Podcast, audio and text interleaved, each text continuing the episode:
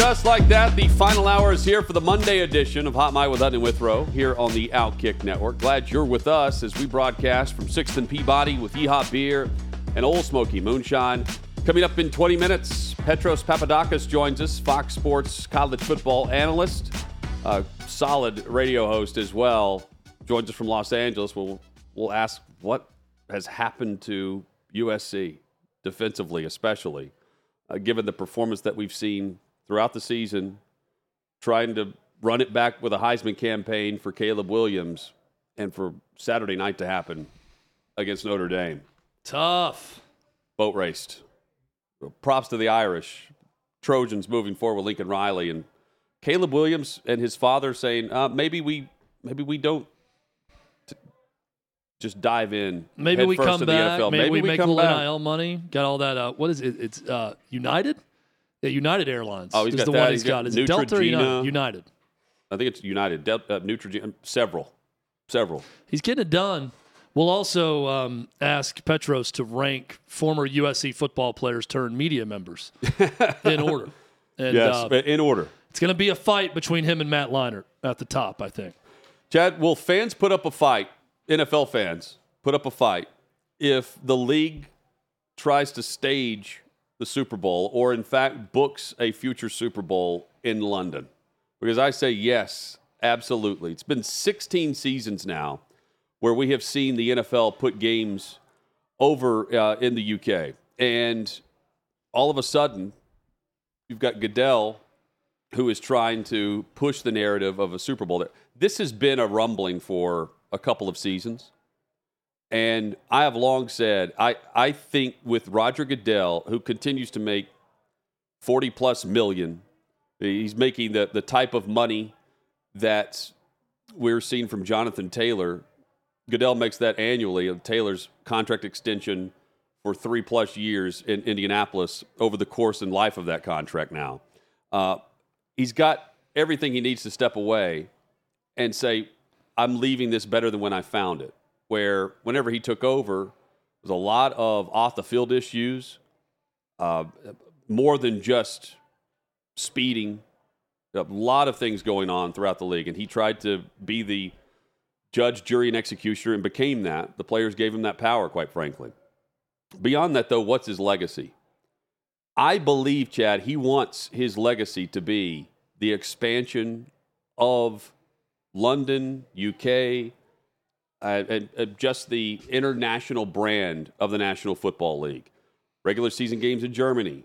They've tried for years. They haven't been able to pull it off consistently to be in Mexico City. They can play a game in Canada if they so choose, and elsewhere. But these aren't preseason games we're talking about. Regular season games where the owners are all saying, yeah, we'll put us in rotation. Some will volunteer more than once, Jacksonville. But this is just a nudge for him in a way that certainly, I mean, it speaks volumes for where he wants to take it. And there's no secret that the owners want to take it there too. This, though, the idea of a Super Bowl in London is, to me, pathetic. Because I equate it to, first off, it's not even their football. This is American football. They have a different form of football. Now think of British form of football. What if the English Premier League played their championship match in New York City? It's never going to happen. They have more pride than that in England. We should have more pride than that in America, especially our version of football. The London series is one thing. Bringing games over there, that's kind of a flex, right? That's going over there, playing a different form of football and selling out stadiums with actual NFL fans in the UK filling up the house for those games. This is a pathetic move. The Super Bowl is to be played in the United States of America and nowhere else. I am adamantly opposed to any idea of this happening. International series, fine. Get more money internationally, whatever. Taking a Super Bowl, I would just reverse the question and pose it with any other major sport that's based in another country. Are they taking the premier event, not some friendly where they come over and play an MLS team, one of the top clubs in Europe? I'm talking about the premier event of that country's sport. Are they bringing it to the United States of America? The answer is hell no. And the answer to should America or should the NFL take the Super Bowl out of America is also hell no. Well, logistically, it's not going to make a ton of sense. 5 hours ahead from the East Coast. And at what time are you going to kick off the game, for instance? Just all the logistics of what that would entail. But beyond that, I don't think the NFL is taking the Super Bowl there as a one-off. And it can't happen for the next 3 years plus, based on how they have this laid out. But there's no secret to the fact that, and he said this 2018, 2017. It was 2018 because we were in London for the international series for Titans Chargers. And he said that season, he wants a Europe division. He wants to put a division in Europe. There's also no secret to the fact that next year they're trying to put games in Spain and Brazil for the regular season. This would be a Super Bowl in an NFL market. This would not be the top brands internationally for soccer playing their championship game in America and not having a team here. I think the NFL wants to put a team in London. And by doing so, that would fall into the parameters of what they've done. They host the game in NFL cities, and they want to have NFL cities in Europe. Well, and what Roger Goodell wants to do and what the owners want to do may be two different things because Roger Goodell works for the owners. I would be curious to see if that's what every owner would want, if they want a European division, if they want to add European money into it and add ownership of teams there or just keep it in the U.S. They got a pretty sweet deal going right now. I don't know there's a lot they need to change with the NFL. But they keep adding games. It is ambitious. I mean, if there's a European division in the NFL, then sure, one of those teams should host a Super Bowl as a member of the league and someone that's hosting games there anyway. But right now, I do not like this idea at all. Yeah, but it won't happen with just the idea that it's just we're going to London to play for the for any random reason. I think this would be in part of this unveiling of however many teams they want. They need more than one. And the division is, I think, down the road several years. But can you put two franchises there in an expansion?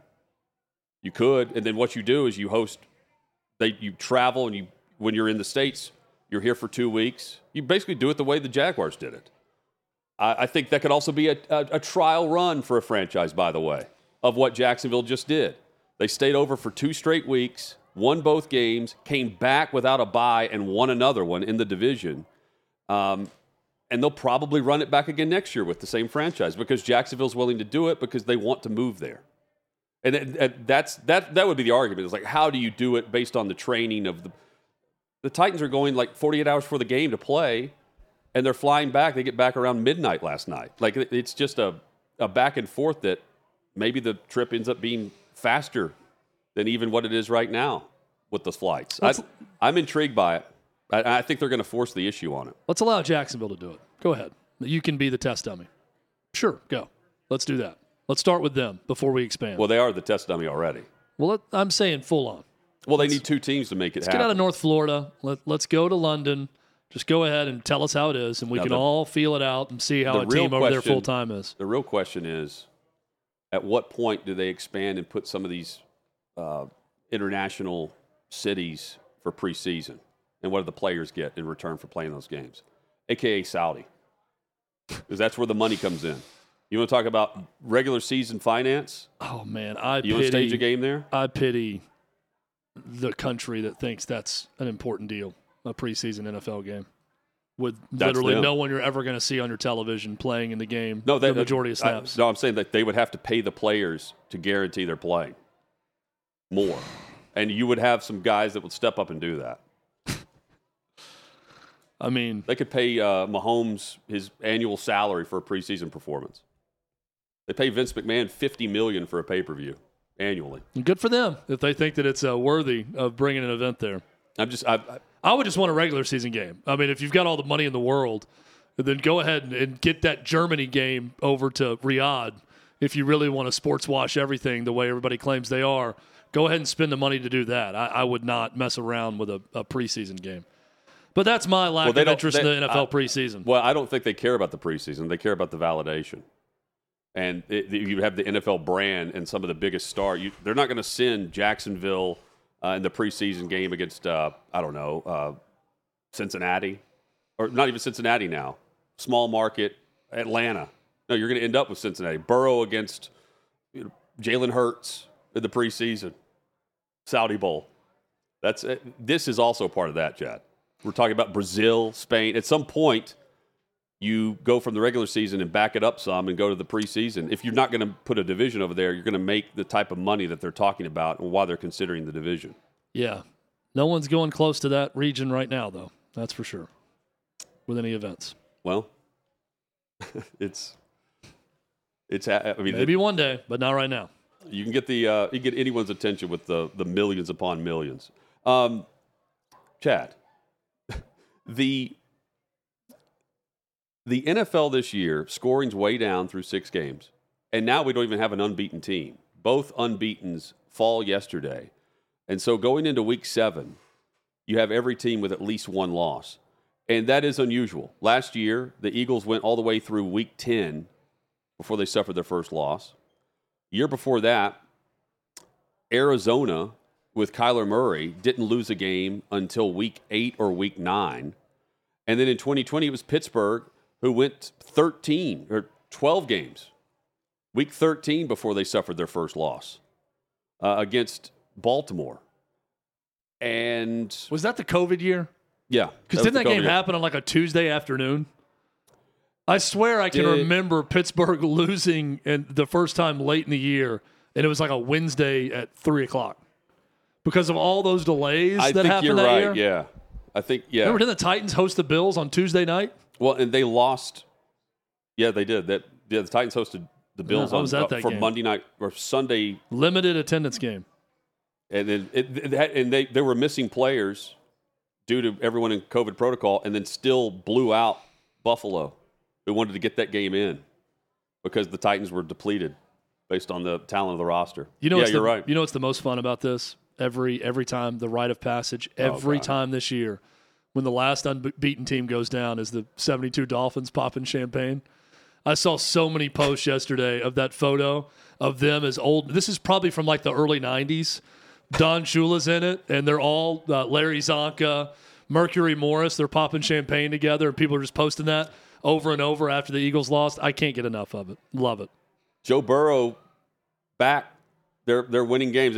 Burrow and the offense, not great. They still got a lot of issues to figure out in Cincinnati. But he's connecting again with Jamar Chase. Chase is wearing the 7-Eleven necklace because he's always open. Low-scoring affair against Seattle.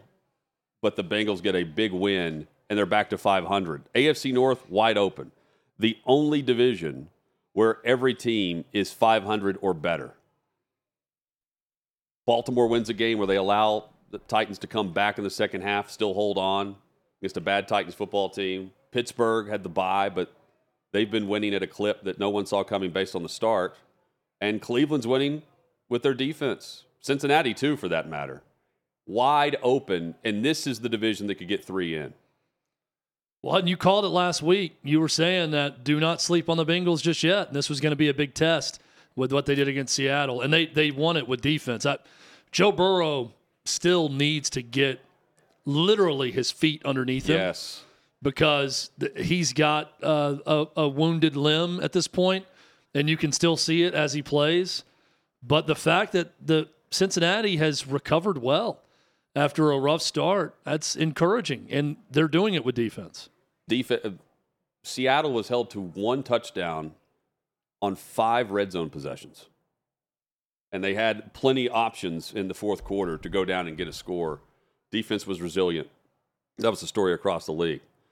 Well, we see a defensive battle tonight. It's Dallas taking on Los Angeles, the Chargers coming off the bye, and with a chance now on Monday night to send the national discussion to the NFC and the NFC East with Dallas possibly losing back-to-back games. Meanwhile, defense was not the case against San Francisco last week.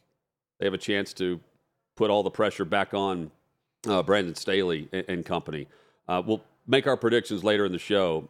You can make yours now and Hop on to outkick.com/bet. PointsBet is where to go to place your wager. It's the perfect moment. Here's the big reason why. Exclusively first-time PointsBet users, this unique offer. PointsBet users, if you're new to sign up at outkick.com/bet, you can get up to $1,000 in second-chance bets. If your first bet doesn't go as planned, PointsBet has your back with a second chance. Get this offer by visiting outkick.com/bet. You complete the registration process with PointsBet. You make your first bet. If your first bet happens to lose, that's when the second chance bets come into play. Remember, terms and conditions apply. You got to be 21 or older in legal gambling states. Gambling problem, 1-800-GAMBLER. Outkick.com/bet is where to head to snag this offer. I feel pretty good about my my advice later in the show, later this hour. I'm really at a loss, Hutton, especially with my wrong team favorite. I'm still sitting on a goose egg for the season after Tennessee beat A&M this past weekend. So NFL bets this weekend, bad. College football bets, pretty good, actually, to start. You've been good on that. I've been good on Friday night and early Saturday session. Then I get a little confident, and it goes downhill in the late afternoon and evening session of college football. But NFL bets have been real bad this year. I need that second chance. I also need you to explain the second chance to me every time. Well, if your first bet loses, that's when your second chance bets come into play. Up to $1,000 for new users. Not the first one, but the second one. Okay. Second chance. That's a second chance. That's right. I need a third chance. Fourth chance, maybe. Petros Papadakis joins us. USC could use a second chance against Notre Dame. What happened to the Trojans? We've got the guy to speak on it next from Fox Sports.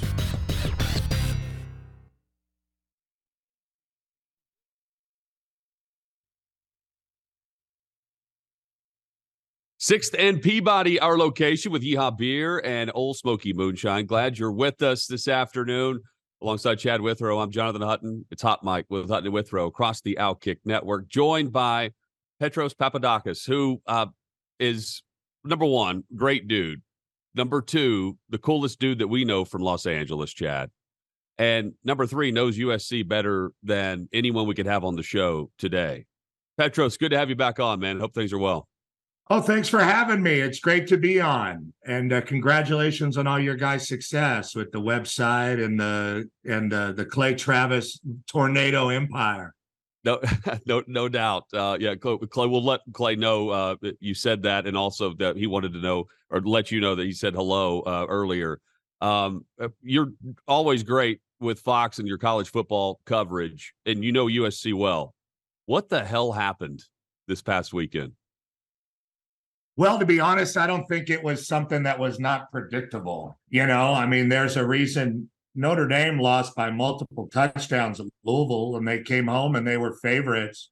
You know, I'm not a big gambling guy, and for so long, you know, I've been calling games since 2004 nationally, and I mean, for the better part of that, you know, a big no-no was to not talk about gambling. You know, Al Michaels would mention a spread, and everybody's butthole would clench up, you know, and now, you know, we have our own gambling app. You know, so, you know, the spread having Notre Dame as a favorite, you know, after losing to Louisville, and SC is undefeated with a Heisman guy, you know, that kind of told the tale, I thought. And for those of us that are here, and, you know, I guess my perspective is relatively unique because I did a lot of Big 12 football when Lincoln Riley was there. I still do a lot of Big 12 football.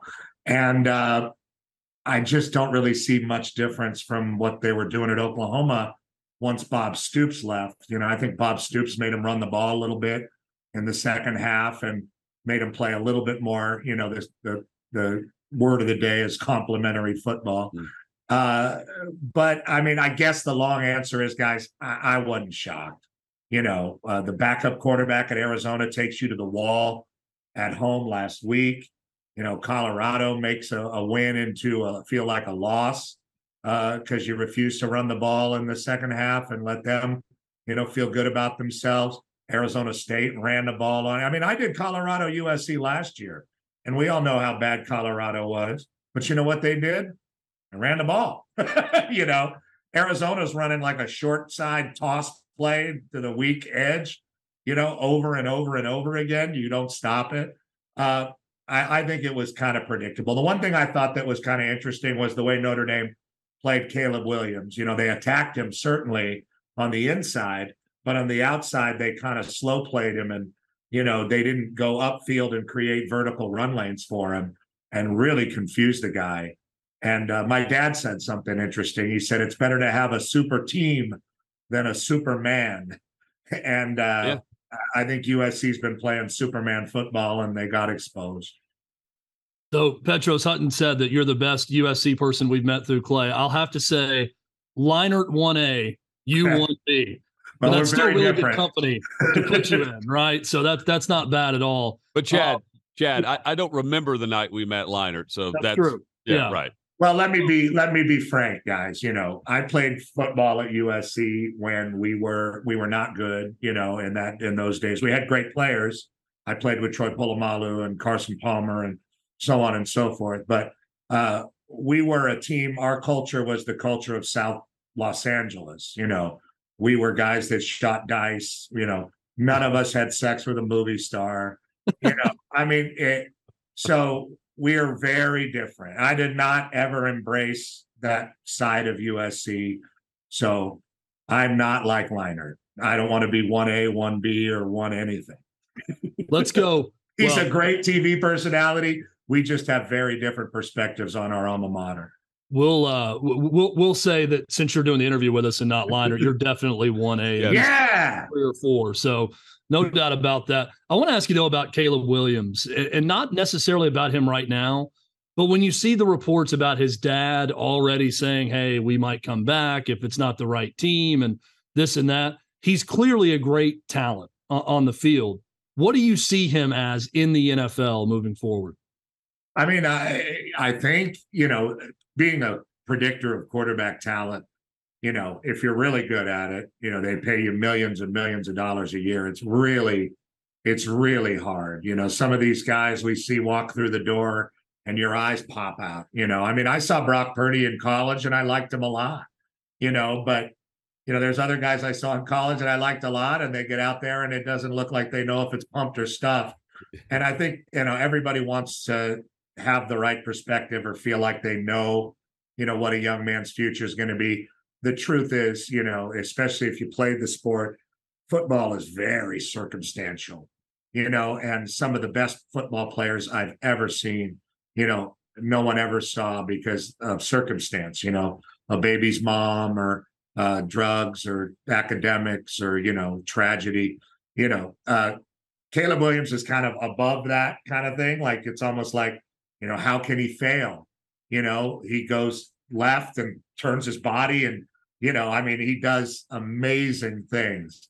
At USC, it's kind of become hero ball, right? They're playing for a Heisman, it feels like, and he's dropping back and tapping the ball and, you know, running all over the place. And that's become their offense, and it sort of made him predictable and one-dimensional. As far as the NFL is concerned, I would say the sky's the limit. I mean, his skill set seems to be, you know, really, really he's got an arsenal of everything you would want. He's got a big, strong body. You can't bring him down easily. He seems like he leads the hell out of the football team. He took the offensive line around all summer and winter and shared his NIL money with all those guys. And, you know, he did a lot of good things. You know, it's just such a different world today of college football as far as these guys making like more money than the coach on the other team. And because of that, you know, we're sort of in a brave new world as far as leverage against the NFL.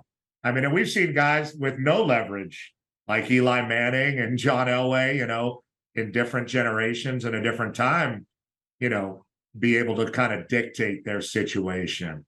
But to me, the kid seems like the gold standard of quarterbacking. You know, he plays for Lincoln Riley, and Lincoln Riley wants to feature the offense, wants to feature the quarterback above all else. I'm not sure how that really translates to the next level, but, you know, I got nothing bad to say about the kid. I think he's spectacular. It's interesting, the timing of the comments about, well, maybe we'll come back if it's not the right team. Is it just you think they're inferring Arizona? Do you think they're serious? And right now there are 5 teams with 1 win, and then of course Carolina, who is winless. who knows? I just don't know if he's serious or not about turning down the opportunity to make millions. A lot of this stuff, you know, I mean, calling football all these years and being involved in the sport, you know, you really have to change your perspective to survive. It's adapt or die. You know, I mean, I'm an old school short yardage tailback, for God's sakes. You know, it was really hard to stomach targeting calls, you know, and blindside blocks and, you know, crown of the head and all this shit. You know, it's like, you know, that was a tough adjustment. But if you want to work in football, you know, it changes and you have to be okay with it. I mean, my general adage when I was a player at SC, if guys would ask me advice about what to do, guys that were going to play at the next level, I would say, don't play for free. You know, you know, if you don't have to play for free, don't. You know, we have a short shelf life, and, you know, this is a sport that probably wouldn't exist in a perfect world. We're out here wrecking each other. But that doesn't apply anymore, right? Like, he ain't playing for free. Far from it, you know? And we're still in this brave new world now. 10 years from now, are guys going to look back on this window in the early 2020s and say, my God, you know, there was no cap on what you could get paid and everybody was getting some and it was like the Wild West? Maybe. But right now, you know, I mean, living in LA, you can get paid playing at SC, I guess, the same as an NFL rookie would. I mean, these guys all want to prove it at the next level, though, too. So you kind of have to measure it out against that. I guess I don't know how serious they are, but it is like an extra element of leverage. And it's another front that the NFL kind of has to, and they have to fight a battle on. Yeah. Petros, I couldn't help but watch Washington, Oregon, which was a terrific football game, and get just a little bit angry and a little bit sad thinking that this is about to be a Big Ten rivalry game between these two. What did you think as you watched those two teams? Well, you know, it's interesting because, you know, I was always just a USC guy. My dad was a player at SC, my older brother, and I tried to not to be. I'm a real contrarian, but I left Cal and ended up, and I left Cal in humiliation and ended up at SC. So it wasn't until I started working, you know, in the media that I really fell in love with the conference, you know, doing the Pac-10 game of the week for about 10 years with a great broadcaster named Barry Tompkins, who's the guy who calls the fight in Rocky IV, you know, between Drago and Rock. The Russian is hurt, is Barry. So, and Barry's an old school Bay Area superstar broadcaster. So, I mean, I really just came to love the places of the conference for a long time. And I think it is sad. I think what's interesting is Washington, Oregon is really, I mean, they played for 100 years, but they've only really hated each other with this bloody kind of vendetta, oath of death that they have. And that's really been like the last 30, 25 years, which is kind of funny. But I mean, I thought it was going to be like the Red River rivalry, you know, like it was last year, just a wild ass game from the start. And it was, you know, Michael Penix is so impressive because unlike Caleb, you know, he doesn't really run around at all. You know, everything's done in the context of the offense, and that ball is down the field, like way down the field. And he's got great receivers, great play caller, great head coach. Their defense has improved. And, you know, you got to love Bo Nix and Franklin and Bucky Irving. I mean, and Oregon's excellent on defense as well. I wish they didn't wear the poop stain unis, but they did. But either way, yeah, I mean, they're going to play for a long time. I'm really a lot more worried about Wazoo and Oregon State, you know, and what's going to happen with them and how all this lawsuit stuff shakes out. My God, I went on the radio in Corvallis the other day, and they started yelling at me about antitrust and the Constitution and all these weird legal terms that Clay would know. And it's like, dude, I'm a football analyst, and now I just... Why are they yelling at you about that? I'm not yelling at me, but, you know, we live this every day. And, you know, it's just like these macroeconomics that, like a college football, like I'm used to saying, like, hey, look at this double team. Yeah. You know, and it's like, you know, and instead I'm talking about very different things. So, it's been a wild offseason. But yeah, I'm worried about those teams. Washington and Oregon, they're going to move on to the Big Ten and, you know, have some long road trips. But I think this West Coast enclave of UCLA, Oregon, Washington, SC, I mean, there'll be some familiarity there, and we'll just keep going forward. Always great, man, to have you a part of the show yet again. Keep up the great work. Love what you do on the West Coast, and hopefully you'll like us enough to come back on soon. I love you guys. There we go. Have fun at the next big party in Hollywood with Leinart and Sanchez and all the cool guys. You could tell them you talked to the grumpy old troll under the bridge. We'll join you there, too. Petros, we'll tell them that you're definitely better than all of those guys. So yeah, that's right. Hey, nobody calls a freaking Mountain West game at midnight like me, baby. Let's go. We're up late with you. All good. Thanks, man. Good night. Stay tuned. A lot more coming right here. Hot Mike with Hutton and Withrow across the Outkick Network. And Chad, Petros saying there, USC and the craziness of that final score, and the overall three interceptions the first half for Caleb Williams. He drops all the way to fifth, in the odds for the Heisman Trophy favorite to plus 1,200 now.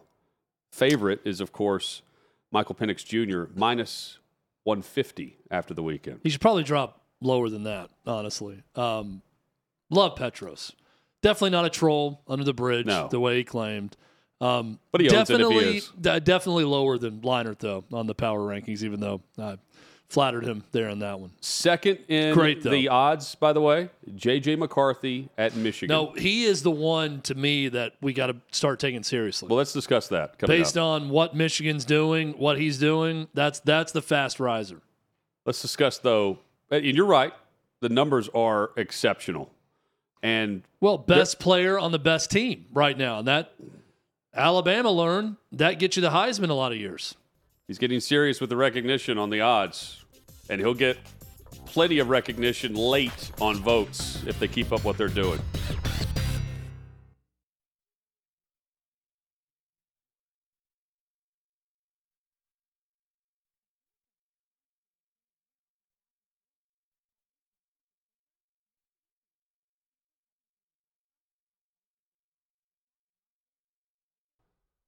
Sixth and Peabody, our location. Yeehaw Beer and Old Smoky Moonshine. Glad you're with us. Fast-paced show today, Monday edition. They always fly by in football season. Football season gets it done. Ratings continue to get it done as well. Gets it done. Offense may not be up in the NFL, but ratings, the networks love it. And not just because of Taylor Swift. I did see the SNL parody of Taylor Swift coverage. Do? They lampooned Fox Sports, the studio show, Terry Bradshaw, Howie Long, and it was pretty funny. They just turned them all into huge Swifties, and they were arguing over who's the biggest Taylor Swift fan. Yeah. Michael Strahan, everyone in studio discussing basically what happened. And then they said, now we're going to go live to someone who just wants to talk about football and not Taylor Swift, and it was Travis Kelce that was on the field, and he said he didn't even say anything. He was just like, waiting to talk, and then they went to break. Isn't it interesting? It's like sports is an escape, and it can't be until it absolutely is because people are clamoring for it, which is Taylor Swift, Kelce, but also Deion Sanders. You know, the algorithms, anytime you mention Colorado or Deion or whatever, you go to the front of the line. So it was more about that than it was anything else and any narrative people were pushing. I wonder if that changes now with some of their recent problems. I always think back to just like sports in the greater context. I'm going to get a little deep here, I think. But remember COVID? Does everyone remember that time in our lives? I hate thinking about it. And what sports? And I said this before. I watched the morning show on Apple TV, and they had this whole episode about what everyone was doing during COVID. And it really bothered me just even watching it and thinking about that time. But remember when The Last Dance aired during COVID?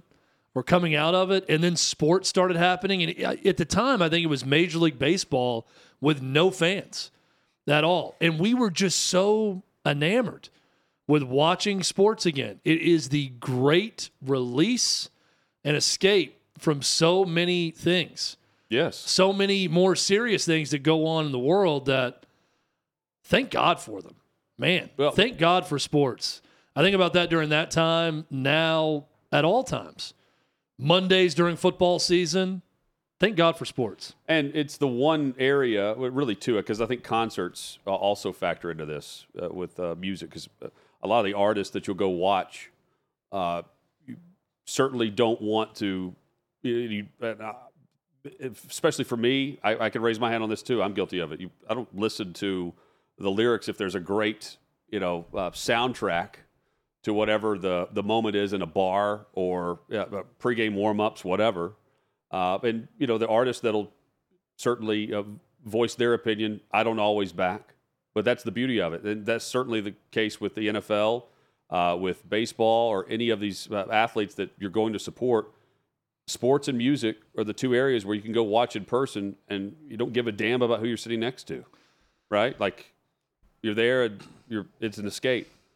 We get the benefit of being able to work in the playground of life. Yeah. And I'm not going to let anyone mess with the playground of life. Sorry. Never. And nor should you ever apologize. If you're pissed off for greatness over the fact that the NFL is talking about taking the Super Bowl to London, be pissed off about anyone that's trying to inject politics into sports and doing it ahead of time, trying to do it on purpose to stir up conversation and push a narrative instead of just letting sports be sports. In any possible way, too. It happens so many different ways, so be wary. And by the way, when sports are sports, the ratings are up. You know what else about sports? And millions, billions are being spent on that. You know what else about sports on that's great? And I know you know this. I watched Remember the Titans with my 8-year-old over the weekend. Had never seen it. She had never seen it. Okay. Watch Remember the Titans. She knows very little about football. Plays softball, knows about that game. But Coach Boone knows very little about football. But watches this movie. And absolutely loves it. Why? That movie is about unification. It's about uniting people, not dividing. It's about high school kids, bringing adults together, bringing a town together. It is a terrific story. Well made. Denzel Washington, terrific as always. Love that movie. But a great reminder that, man, sports are just really damn cool. Well, then you turn it off. Glad to get to talk about it right here on Outkick Hot Mic every day. That's right. And again, like we're never going to read off a prompter. No. And push a narrative that we don't believe in. And a narrative is something we would believe in. It's opinion. It's personal belief. Not the narratives. Far too many narratives. So many narratives. There are. So many narratives. There absolutely are. Until it's game time. And then it's all about the sports aspect of it. But, instead of, how many people, Chad and I were against this at the time, and we're vocal about it, taking the knee for the national anthem. Now it's about, if you're standing for the anthem, are you singing with the anthem? Come on. Well, if you're allowing one protest, you're allowing another protest, you're doing this protest, you're doing that. I mean, just. Right. Yeah, it's the NHL it sounds like, they've had some common sense with all of these specialty nights in the promotion. Instead of trying to sell a jersey, realize that not all of your players want to come out in a Pride Night warm-up. Or there's not many people that are going to, in fact, I don't know of any, that are going to be anti-cancer. Yeah. Or anti-cancer night for the NHL. The pink initiative that we'll see in the NFL. Not too many. You're not going to find backlash over that. There are still safe things. There are things where everyone can come together. What I hate, hate's a strong word. Go ahead. What I really dislike is hypocrisy, but more than hypocrisy is the inability to recognize one's own hypocrisy. Yes. There are times that I'm a hypocrite about things. But I can acknowledge them in my own mind because I like to think of myself as self-aware. Can I be better at that? Absolutely. Just like everyone can. But I like to point out my own hypocrisy when there's times to do that. I cannot stand when people are so pious and so believing in their own way of thinking and their own way of doing that they cannot acknowledge their own hypocrisy. Happens far too often. Well said. Got to get over that. We got to get over that. And then we wouldn't have a lot of these things happening. Chad, it would be hypocritical of us to not mention that our predictions for the NFL, our bets have not ended well so far. Let me be the first to raise my hand and say, go ahead. If you've taken any of my betting advice at all this year, I want to be the first to not be a hypocrite and acknowledge where I have been wrong. And it's in virtually every bet that I've asked you to make this year. I have sucked predicting games terribly. But tonight? I'm not going to be a phony. I'm not going to be a fake. I'm not going to talk out of both sides of my mouth. I'm not going to tell you one thing. I'm not going to say I'm anti this while also promoting being pro this in the same vein. None of that. I'm going to be 100,000% real with you right now. I'm sorry. I'm sorry for leading you astray with all of my bets all year. I'm sorry that I'm the only one in this damn competition of the wrong team favored to not score a single damn point all year. My sincerest apologies. I'll be better. Chad, I will try to be better. Let me pick up where Chad should be. I'm not doing it on purpose. This is what I think will happen. Great at reacting. I've said this constantly. Great at reacting, Chad Withrow. Terrible at predicting. So let's go ahead and predict now. No, hang on. Let's predict. Let's get out of the way. I need to speak on your behalf. Give me another loser. What he also gave us was Michael Penix Jr. winning the Heisman. A futures prop bet that will pay off in mega fashion and actually have Chad winning money at the end of the college football season. Oh, I failed to bet on it. I told everyone to do it, but I didn't do it. But yeah, I should have done it. You would end up making money over all the losses when it's all said and done based on that prediction and seeing the future the way you did. Chad wishes he saw the future in some of the other bets. I do too, by the way. Points bet, see the future with us. We're the future tonight. We're winning. Points bet. You can join us, outkick.com/bet. The perfect moment, exclusively first-time PointsBet users. Grab this unique offer. Right now, new PointsBet users get up to $1,000 in second-chance bets. If your first bet doesn't go as planned, PointsBet has your back with a second chance. Get this offer by visiting outkick.com/bet. Outkick.com/bet. You complete the registration process with PointsBet. You make your first bet. If your first bet happens to lose, that's when your second-chance bets come into play. Remember, terms and conditions apply. You've got to be 21 or older in legal gambling states. Gambling problem, 1-800-GAMBLER. Outkick.com/bet is where you go to snag this offer. Cowboys and Chargers in Los Angeles for Monday Night Football. Right now, the Cowboys favored by 1.5 on the road. Chargers coming off their bye, and the Cowboys coming off a beatdown in San Francisco. Back-to-back road trips. I am going with Cowboys. I think they get it done tonight, Hutton. I'm so beaten with all these. Let's get it over with. So Cowboys. There's one prop bet I like for Dallas, and that's Tony Pollard over 66.5 rushing yards. -120 on the return, by the way. Listen to Hutton, everyone. He knows. Take the over in this. He's gone over the number of 66.5 in 3 straight games. That's even against San Francisco's defense, and that is tonight against the Chargers' defense. I like the over point total in the game, which is over under 51 points. I know the under's been the play in the NFL. Not all of them. I think the Chargers will actually score some points tonight, believe it or not. And if I'm believing that, I think Dallas will too, based on that awful defense for Los Angeles. I'm taking the over 51 and over 66.5 yards for Tony Pollard. And I'm even throwing in... I'm taking the money line on the Chargers. Just how the season has been, and especially week 6. Normally, I'm with you, Chad. I'm taking Dallas. But that's not how this week has gone. And Kellen Moore, you laughed at this, but he's facing his former team. It's the offensive coordinator revenge game tonight. It's a big revenge game. And I like Justin Herbert more than I like Dak Prescott. I'm doing everything you just said, Hutton. Okay. except I'm going Chargers. Cowboys. Okay, yeah, I'm going Cowboys money line. So if they win by 1, I'm covered also. But you said over 66.5. That's what I have. Or 66. On. And I'm also taking the over 51 points. Okay. 66.5 yards for Tony Pollard. You know what? It's time to win. It's finally time to win for me, for everyone. Mac Jones did not allow bettors to win. He's costing more than just one week, I'm sure, with some of the numbers that have been out there for New England. He's got a great throw, by the way, to Devontae Parker, who just drops it. He's got two defenders in the proximity, and he drops the pass exactly where the ball needs to be, and Parker ends up dropping the perfect teardrop right into the bucket. But he took a safety to end the Patriots' chances of winning. And then if you're looking to cover for New England, that's not the way to do it for all the sports bettors. If you had Patriots getting 3 points, you didn't like the fact that they initially took the safety on purpose in order to allow them to get the ball and potentially get a stop and get it back for the win. I really do wonder, Malik Cunningham now, what does that mean for the Patriots? How much longer is this going to go on?